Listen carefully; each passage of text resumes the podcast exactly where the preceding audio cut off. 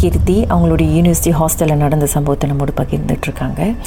அது வந்து ஒரு 300 ஸ்டோரி ஹவுஸ். அந்த வீட்டில் ஏற்கனவே இருந்த மற்ற ஹவுஸ்மேட்ஸ் வந்து என்ன சொல்கிறாங்கன்னா, ராத்திரிலாம் தூங்க முடியல, ஏதோ ஒரு டிஸ்டர்ப் பண்ணுற மாதிரி இருக்குது, உடம்பெல்லாம் ஏதோ மார்க்ஸ் இருக்குது, அது மட்டும் இல்லாமல் சாப்பிட்டு தூக்கி போட்ட சிக்கன் எலும்புகள், இந்த மாதிரி குப்பையெல்லாம் வந்து ராத்திரில் வந்து யாரோ குப்பையை நோண்டுற மாதிரி, அதுக்கப்புறம் 2 காலை பார்த்துருக்காங்க, குதிரையோட கால் மாதிரி.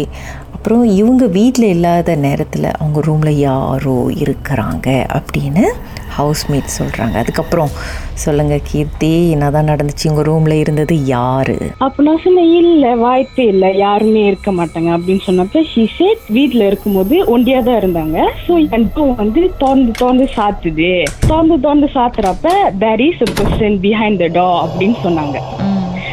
அவங்களும் வந்து இதே மாரி தான் எக்ஸ்பீரியன்ஸ் பண்ணியிருக்காங்க. சாப்பிட்டுட்டு குப்பையை வெளியே வச்சப்ப அந்த குப்பை வந்து நெக்ஸ்ட் லெக் அவங்க பார்க்குறாங்க, அந்த குப்பை வந்து அப்படியே இழுத்துக்கிட்டு என் ரூம் முன்னுக்கு தான் போய் நிற்கிது அப்படின்னு சொல்கிறாங்க.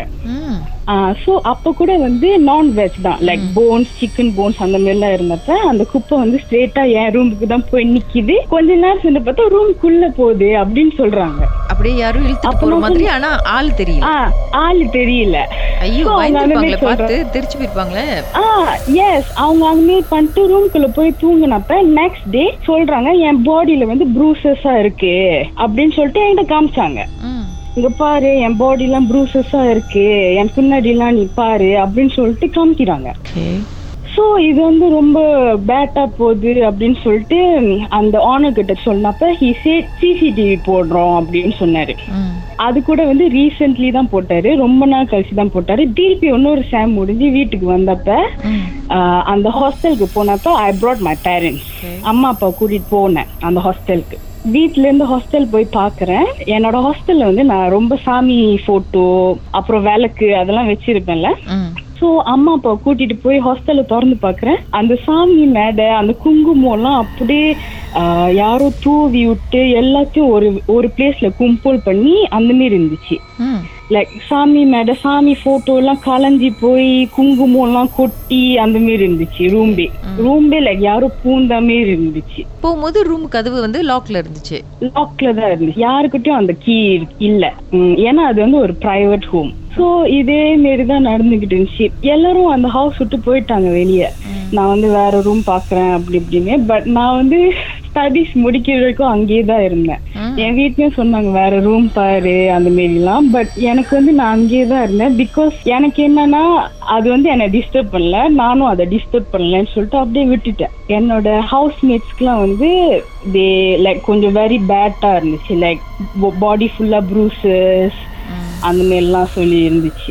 காலின்னு சொன்னல, அதை பார்த்தோன்னே எனக்கு வந்து ஐயோ மேபி இருக்கலாம், இதுதான் அவங்களாம் மீன் பண்றாங்க போல அப்படின்னு சொல்லிட்டு இருந்துச்சு. It was a very bad experience for me.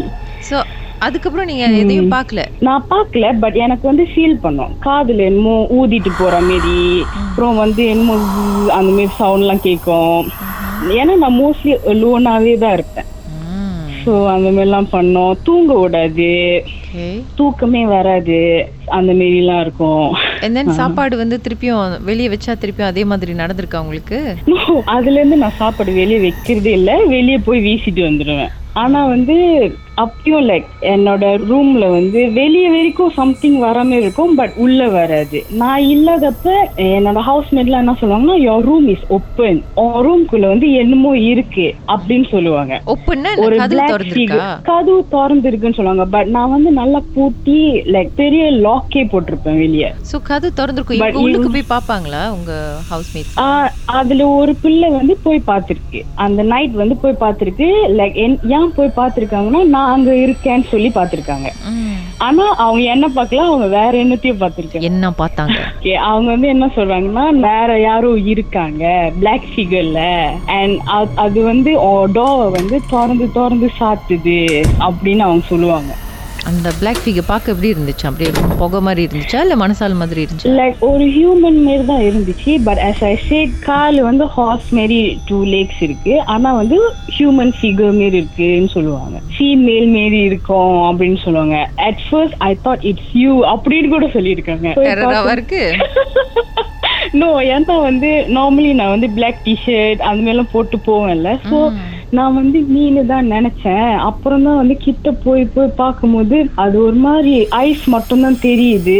அப்புறம் வந்து கால் வந்து ஃப்ளோட் பண்ணிட்டு இருக்கு, ஹார்ஸ் லேக் மாரி இருக்கு.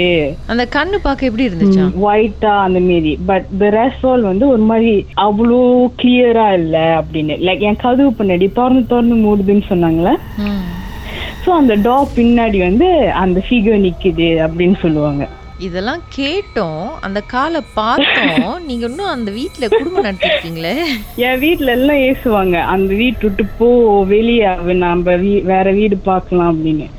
அப்ப கூட இல்லம்மா நான் இங்கே இருக்கேன். வீட்டுல எல்லாம் வந்து யோசிச்சாங்க. எனக்கு அப்ப டவுட்டா தான் இருக்கு, அந்த பேய்க்கு கூட்டாளி ஆயிட்டீங்களோ? ஒண்ணுக்குள்ள ஒண்ணு கயவுக்குள்ள பண்ணி.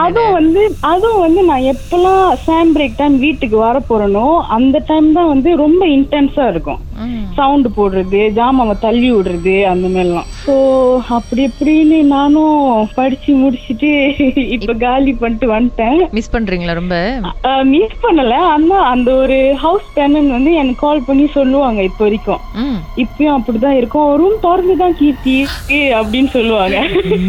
அந்த ரூம்ல தான் நீங்க வந்து அதான்